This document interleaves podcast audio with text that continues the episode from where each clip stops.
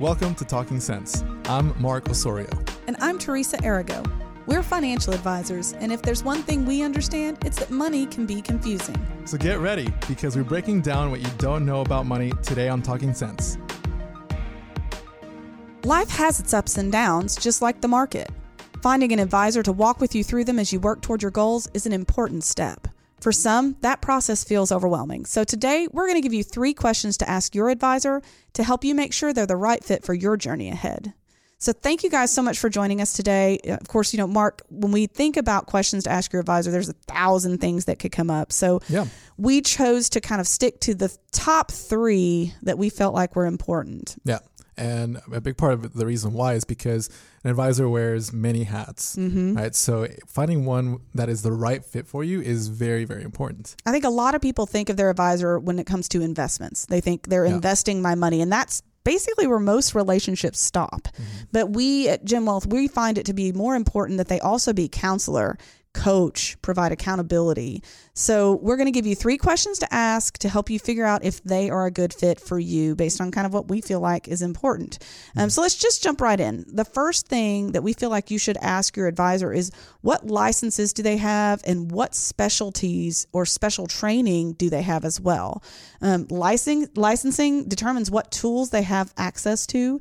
So if they're not what's called fully licensed, then that means that they're not going to be able to utilize all the things that are out there in the market to meet your goals. Yeah. So for example, whenever I started in the industry, I was licensed to be a stockbroker, right? So what that means is that you have to pass a state law exam as well as what's called the Series 7, right? And with that, you can trade securities.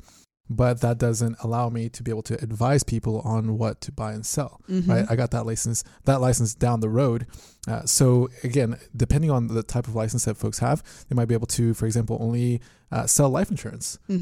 Or annuities. If that's all they can do is fixed annuities, then they're not securities licensed. Right. And so sometimes you might fall into the trap of, hearing somebody that is only, for example, licensed to sell life insurance, and then if that's the case, it's not necessarily a bad thing, but that just means that we want you to know that that's all that they are allowed to sell. Therefore, there could be a great variety of different things that you might not be able to go into or purchase or invest just with that individual. Yeah, so we think that, it's really important that you understand the limitations or the opportunities with your advisor.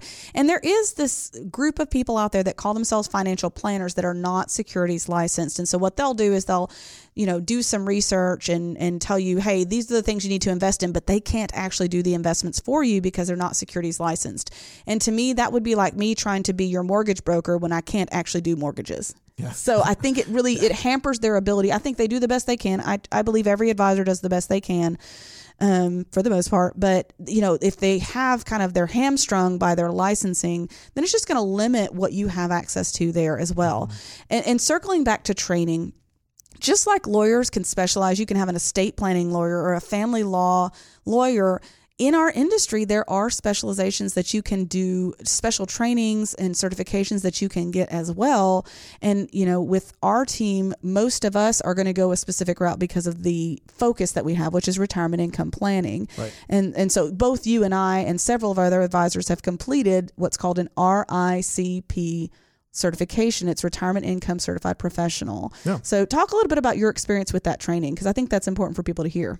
Yeah, it's essentially an in-depth dive into how to turn just about any asset into a retirement income stream. So, I mean, in that sense, we are very capable of being able to talk to folks about, anything from real estate to investments, to, just about any other asset, and talk to them about how, we can generate an income stream, right, based off of the types of assets that they have. So it was very, very educational. I thoroughly enjoyed it. And again, makes us really keen and able as far as being able to provide that service for our clients. And what I enjoyed about the training too was that, when you're getting licensed and you just have to pass some tests, right? You have to be able to regurgitate information, really. And it is hard, but it certainly doesn't really prepare you for all the facets of what we do.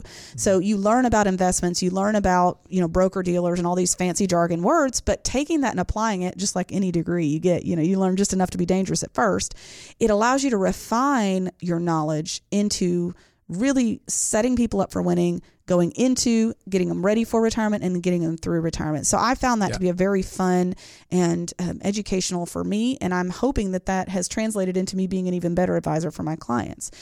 One little trick you can use to know the licensing, the certifications, the trainings of the advisor you're looking at is to go to a website called Broker Check. And on that, you got to start with first, if they're not on there, they're not licensed at all. They may not be fully licensed if they're on there, but they're not securities licensed if they're not on that site. So make sure they're on there. And then it also on that site will tell you about any sort of customer complaints that have happened in their past.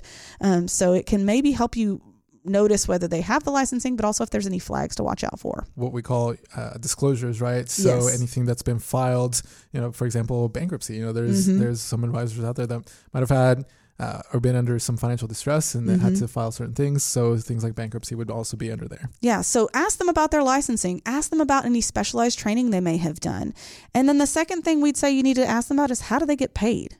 Yeah. I hear this question quite a bit, right? Yeah, and rightly so. Yeah, exactly. And to be clear before we get into this, there's not necessarily a wrong answer for this from any advisor. There's not one pay structure that is better than the other. In our typical planning for retirement, you're going to have a combination of the things we're going to talk about here in just a minute. But it just is important for you to know what you're walking into in that relationship so you're not shocked by anything later on. Yes. So the more old school approach is what we refer to as brokerage, what other people refer to as commission-based, right? That just means that every investment that is purchased has an associated cost along with the purchase of that investment. And usually it's going to be on the front end. In most cases, you're paying that up front, and it's intended to be held for a period of time. Right. Yeah. But that also means that anytime that there's a change in investments or that kind of thing, that there's also added fees because of those changes.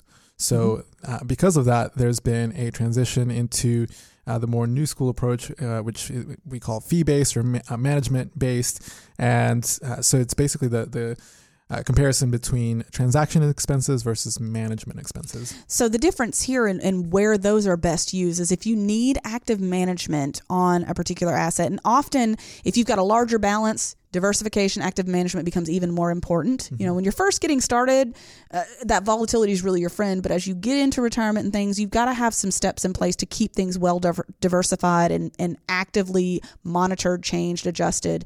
So you're paying a portion as a percentage of the account balance instead on an ongoing basis, but you're also getting active management as a trade-off. So it's not like you're paying, you know, for nothing. You're getting something for that. And one way we help people remember this is we talk about Walmart versus Netflix. So if I wanted to watch Rocky every day, all day for the rest of my life, and I had no desire to watch anything else, I could go to Walmart and buy Rocky right now for probably $25. And that would be fine because it's the only thing I want to watch. If I want to have the ability to make changes to watch one show and switch to another, I can't get that easily by going to Walmart and buying all of those movies individually. That would be very costly to me. Yeah, not to mention all the trips you have to make back and forth. Right? The gas money. Whew, let's not even get into that right now. Yeah. So, not convenient. In a an advisory type account, if I had Netflix, I pay a monthly amount and I can switch from show to show. I can watch 5 minutes of one, switch to another one, and there's no new expense when I make those changes. So that's one way to maybe help you remember the differences.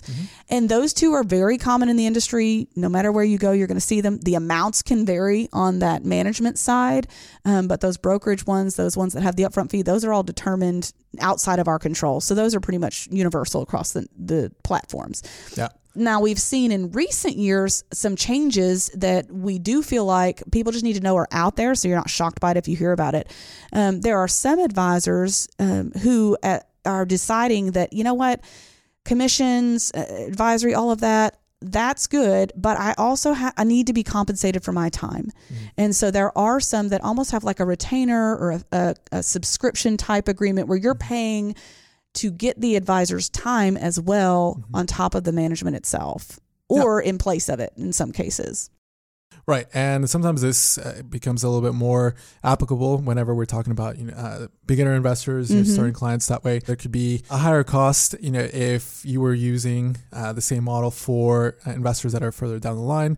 Mm-hmm. So it's really kind of looking at, what's the most beneficial way, like you said, for the advisors to be compensated, depending on also who we're working with, because it makes a difference. Yes, especially for those smaller clients. If you have a new client who just got started, their assets are not going to produce a lot of income, but the advisor is labor intensive at that point. There's a lot of coaching and things. So sometimes that makes sense. But, again, there's no wrong answer here. It's just important that you understand that. Yeah. And just one point that I wanted to make, kind of going back to your Walmart versus Netflix analogy, is that, I don't know many people that don't have some movies in their house, but also have Netflix, right? So they've got both because, one thing that we say is that there's not one that's necessarily better than the other, right? Mm-hmm. And usually we use a combination of both depending on the need. Yes, it's all about the purpose of the investments and what we're trying to accomplish that'll determine which one we use, at least here at GenWealth.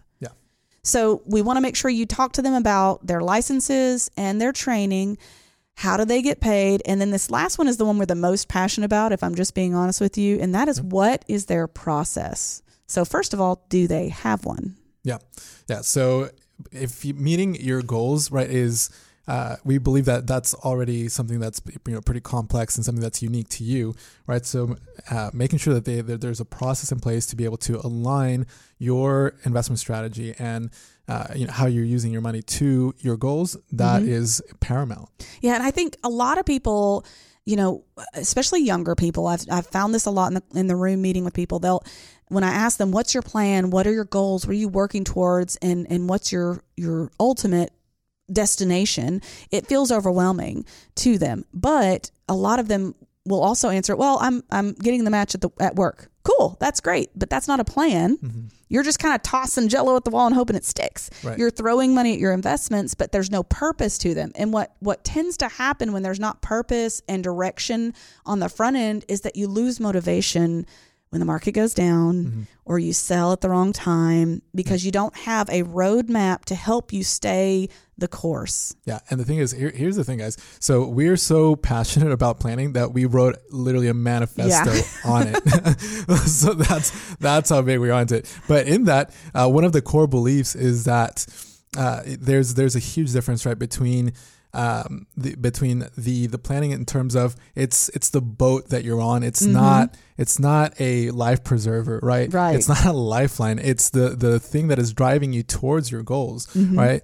So just in case, or you just throwing your money in investments isn't a plan, right? So I think that the important thing here is that if you're not driving, to your towards your goals in a purposeful way, then you're just floating adrift. Yeah, and I think a lot of times what tends to happen is that people end up with a very, lack of a better way to put this, just kind of a narrow plan. So they're talking about investments with you. They're talking about maybe rate of return, which none of us can control, just for the record. But they're not really thinking of all the other pieces. If you're young, do you have life insurance? Because your savings right now and your income are doing something for your family, and they're working towards your goals. So if you're not talking about life insurance as part of your plan, then you're missing part of the pieces. You've got kind of a narrow view of what you need to look at. And that's only one of the many facets that we cover with people as part of our planning process. Yeah. And again, one of the biggest reasons why we make sure to get our specializations, kind of like the RICP, is because when it comes to retirement planning, that is so important, just to put all the pieces in the right order. So we're about out of time, so I wanted us to go over kind of our last 2 cents here. And for me, your goal is as unique as you are. The goals that you have planned out are so unique, just like you. So make sure your advisor has the right tools and training to serve you as you work towards them. And for me, I would say that if your advisor doesn't have a process, or if the process seems vague or pretty cookie cutter, then maybe it's time to consider a switch, or finding a second opinion. Find someone whose training matches your goals and whose process clearly outlines how you will work towards them. So we're just going to recap again. We're talking about licenses and specialties, how they get paid, and what is their process, which really is the biggest piece of it for us. Thank you guys so much for joining us on Talking Sense today. Again, I hope we were able to give you something that you can apply and maybe decide if you're on the right track with your advisor or if maybe there's a switch in mind for you too.